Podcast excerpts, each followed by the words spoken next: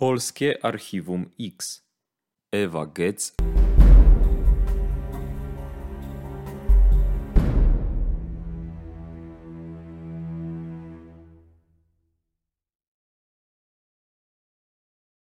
Ewa Götz urodziła się w niewielkim miasteczku w Nadrenii Palatynacie.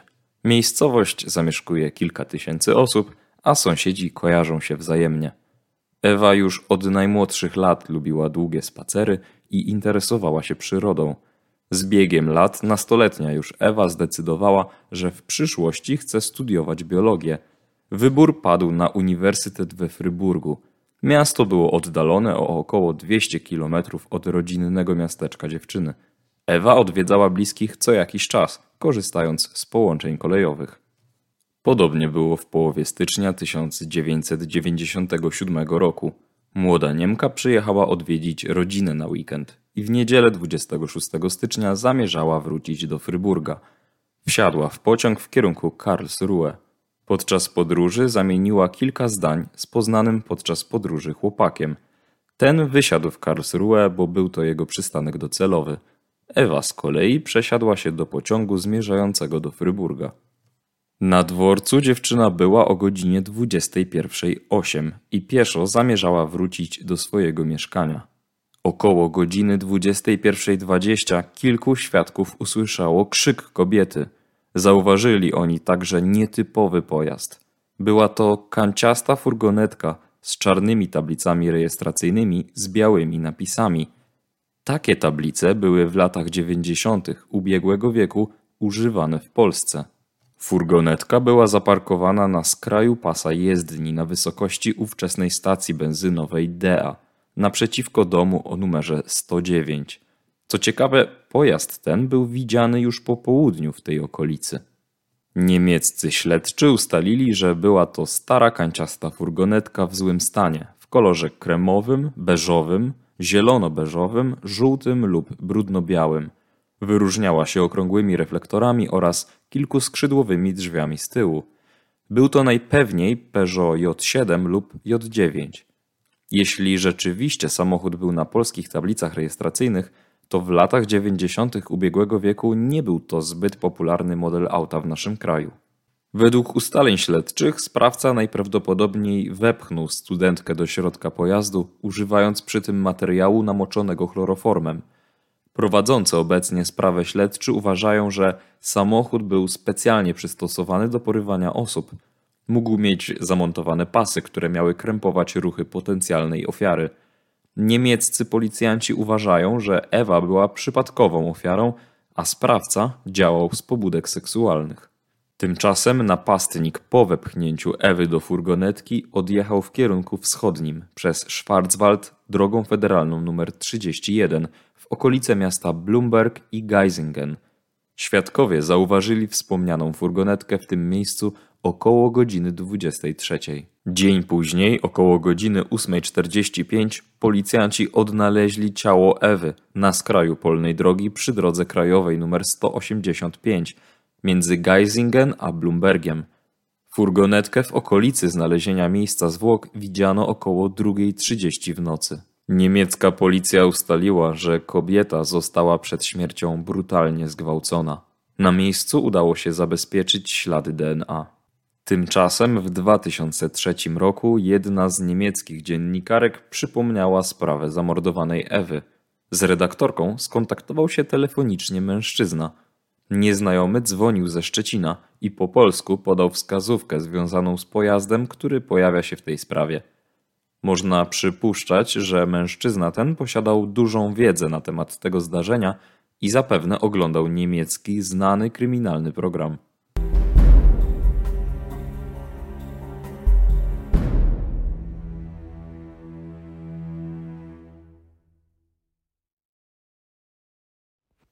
W dzisiejszych czasach policyjna współpraca międzynarodowa to właściwie norma.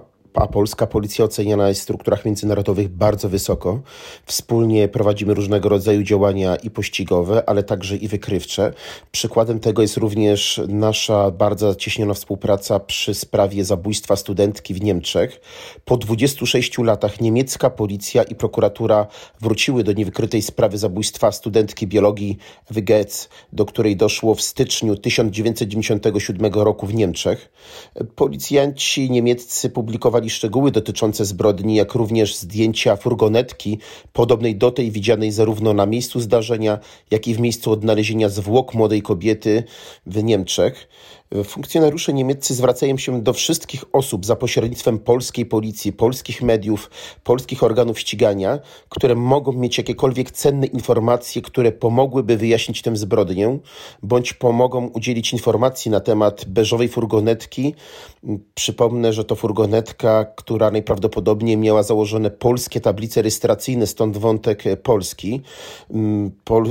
Polscy policjanci opublikowali między innymi i zdjęcie tej kobiety, która została zamordowana, aby przypomnieć jak prawdopodobnie wyglądała ta furgonetka. To furgonetka, która była widziana na miejscu zarówno porwania kobiety, jak i w miejscu, gdzie odnaleziono ciało. Ważne jest również w tym wątku polskim, że w 2003 roku z Szczecina zadzwonił do redaktor programu w Niemczech mężczyzna mówiący po polsku i podał wskazówkę właśnie odnośnie furgonetki, co jest kolejnym tropem wskazującym na to, że związek z uprowadzeniem i zabójstwem mogą mieć również polscy obywatele. Prośba o kontakt z numerem telefonu, który zapewne zostanie wyświetlony podczas audycji.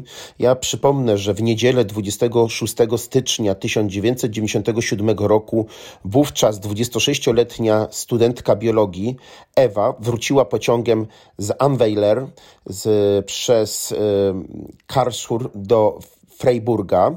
Po przybyciu o godzinie 21:08 na dworzec główny we Freiburgu Ewa prawdopodobnie poszła pieszo do domu ulicą.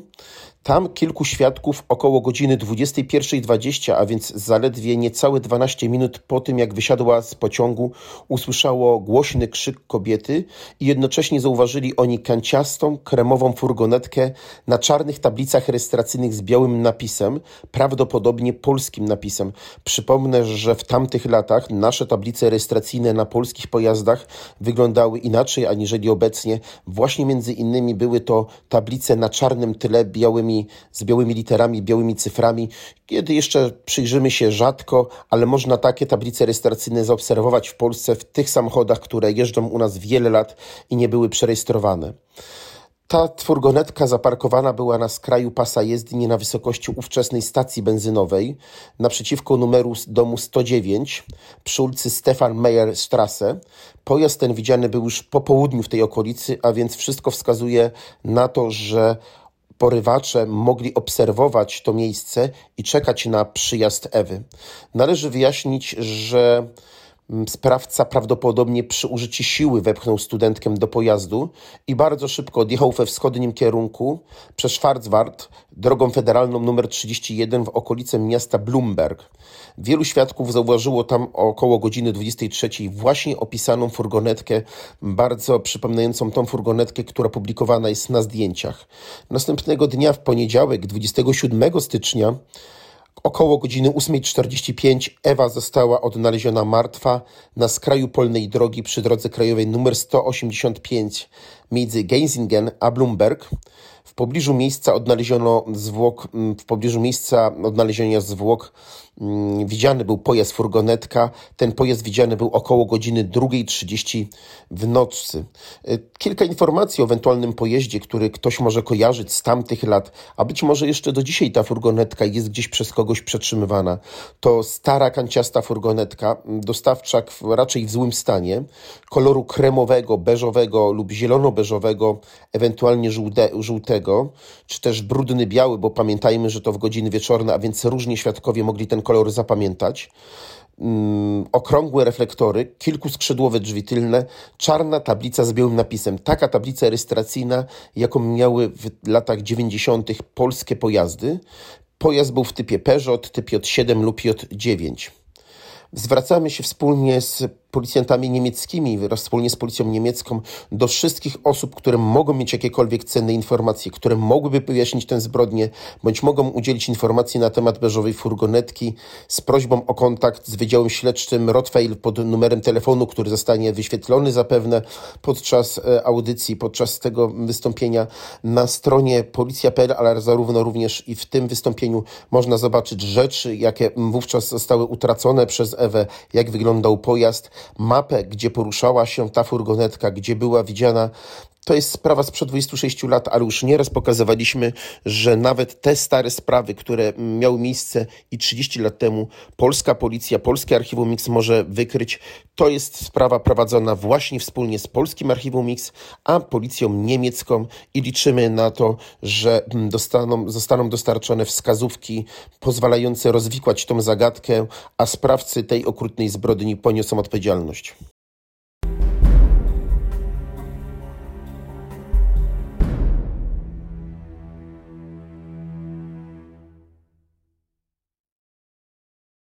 Bogdanie, czy twoim zdaniem po 26 latach jest szansa na rozwiązanie tej sprawy? Moja odpowiedź brzmi zdecydowanie tak. Tutaj upływ czasu, zwłaszcza przy zbrodni zabójstwa, nie ma większego znaczenia. Oczywiście, jeżeli ktoś idzie klasycznym sposobem myślenia i klasycznym chce wykryć taką sprawę, to oczywiście ten okres czasu utrudnia, ale widzę, bardzo zresztą podobał mi się zakres pomocy, jaką się niemiecka policja zwróciła do policji polskiej. Widać, że ktoś nad tą sprawą panuje. Ja w każdej analizie pisałem, że w sprawach dotyczących zabójstw najważniejszym dla detektywa jest znalezienie klucza do zagadki rozwiązania zabójstwa. Zawsze pisałem, że tym kluczem zazwyczaj nie są ślady kryminalistyczne. Tym kluczem może być miejsce zdarzenia, położenie zwłok, jakiś przedmiot w ręku ofiary.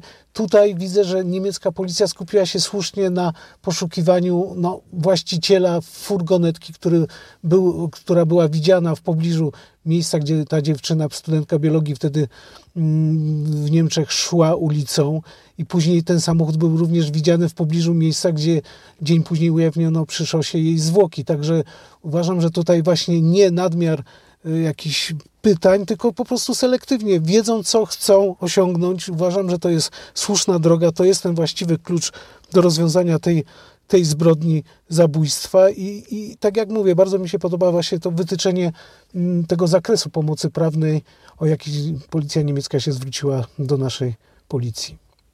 Tym kluczem może być właśnie ten samochód, który w tamtych czasach nie był dość popularny w Polsce. Tak, to jest właśnie szansa na rozwiązanie tej sprawy.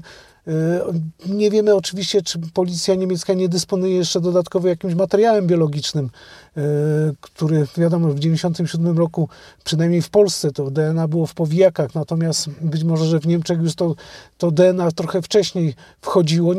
Zwłaszcza, że jeżeli dobrze są ślady biologiczne zabezpieczone, to po wielu latach można ponownie nowymi metodami te ślady przebadać pod innym kątem.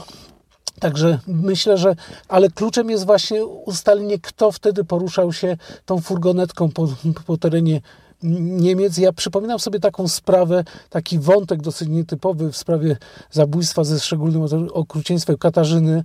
To jest krakowska studentka, której szczątki ujawniono w rzece Wisły w 1998 roku.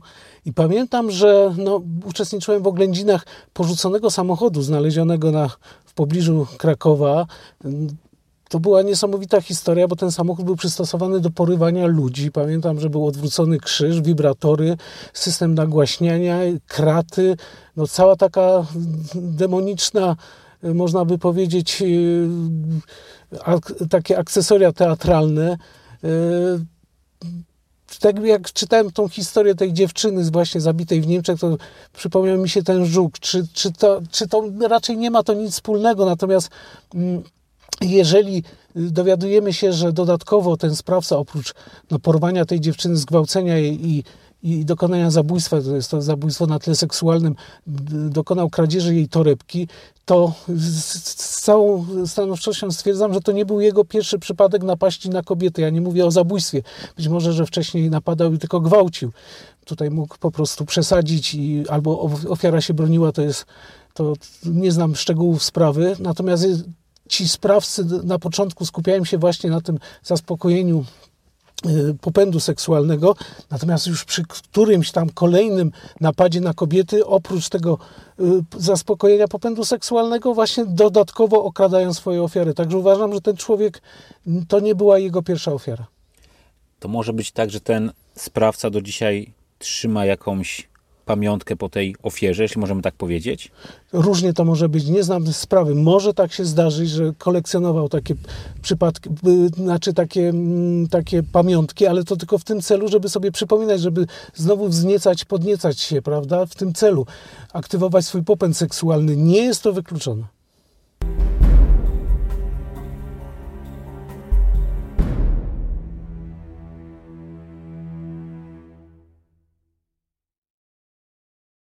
Tak, tutaj niemiecka policja, zwracając się o informację, przysłała też zdjęcia przykładowe tego pojazdu. Jest to Peugeot J7 lub J9.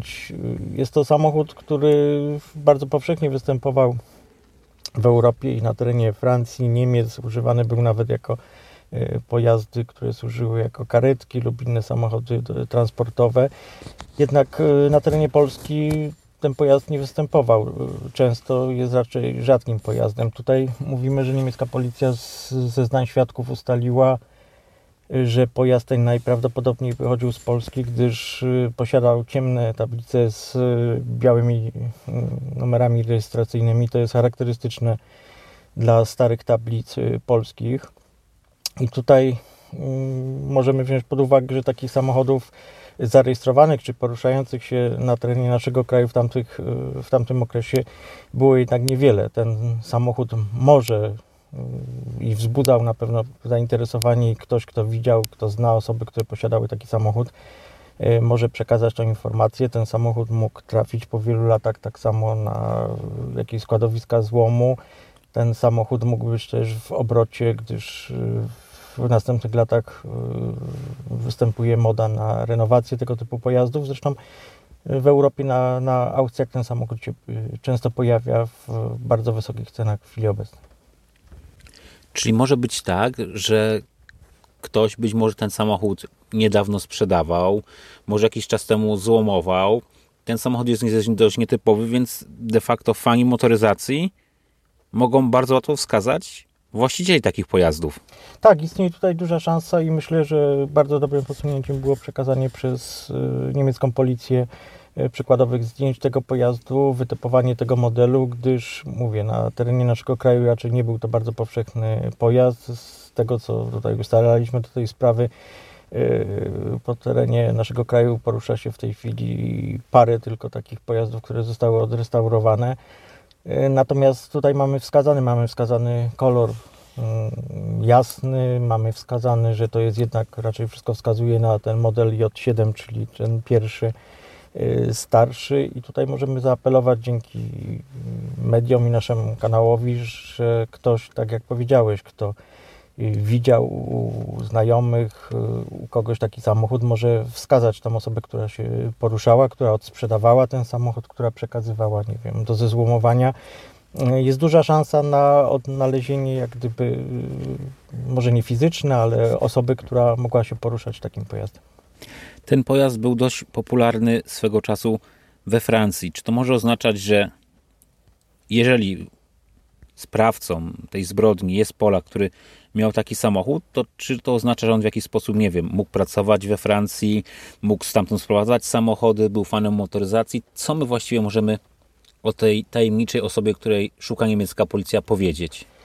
Tutaj z naszego punktu widzenia możemy zakładać to i patrząc na realia, jakie istniały w latach 90. możemy przypuszczać raczej, że poruszał się nim obywatel Polski, który pracowało albo na terenie Francji, albo na terenie Niemiec. Tutaj też takim ważnym punktem jest to, że miasteczko, w którym zginęła ta młoda kobieta, jest bardzo blisko granicy francuskiej, czyli być może ta osoba, pracując we Francji lub po stronie niemieckiej, nabyła taki pojazd, ten pojazd nabyła w okazyjnej cenie, poruszała się nim dojeżdżając do pracy, pracując czy w Francji, czy w Niemczech.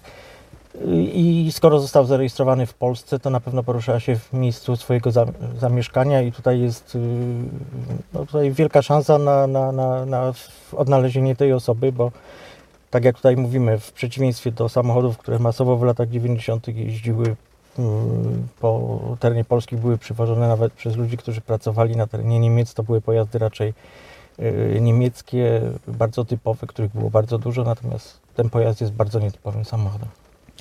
Tutaj pojawił się też tajemniczy informator ze Szczecina. Co my o nim wiemy, co on wniósł do sprawy?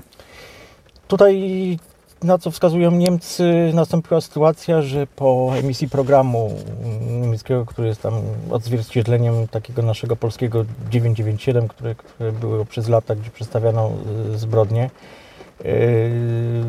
z terenu Polski, tutaj jest wskazanie na Szczecin, zadzwonił mężczyzna, który przekazał informacje odnośnie policji niemieckiej. Tutaj musimy mieć na uwadze to, że skoro ten mężczyzna oglądał ten program, czyli albo przebywał na terenie Niemiec, albo miał kontakt, albo widział tą telewizję niemiecką, a jednocześnie zdecydował się na taki ruch i zadzwonił, z tego co wiemy to w języku polskim, przekazał tę informację do redakcji tego programu, miał wiedzę, jednak nie został ustalony i tutaj jest też apel Niemców o jak gdyby zgłoszenie się tego człowieka ponowne i przekazanie tych informacji, jakie może posiadać na temat tej sprawy. Tutaj możemy zakładać, że to jest też osoba, która pracowała na terenie Niemiec, co w tamtym czasie odnośnie mieszkańców tej ściany Polski Zachodniej było bardzo często. W związku z tym kanał Polskie Archiwum X wraz z niemiecką policją zwraca się z prośbą do wszystkich osób, które mogą mieć jakiekolwiek przydatne informacje w tej sprawie, między innymi w kwestii opisywanej furgonetki Peugeot J7 lub J9, jej byłych lub obecnych właścicieli. Być może pojazd ten i jego użytkownik był lub jest kojarzony przez osoby mogące pracować około 1997 roku za granicą w Niemczech, Francji, ale także i w Polsce. Prosimy też o kontakt mężczyzna, który ze Szczecina w 2003 roku przekazał informację niemieckiemu programowi, a także inne osoby mogące mieć wiedzę na temat tego brutalnego gwałtu i zabójstwa studentki lub na temat przedstawionych rzeczy osobistych na fotografiach niemieckiej policji, to jest charakterystycznej torebki oraz książki naukowej pod tytułem Immunologia, wydanej przez niemieckie wydawnictwo Spektrum. Tajemnicza śmierć Ewy z Freiburga. Tropy prowadzą do Polski.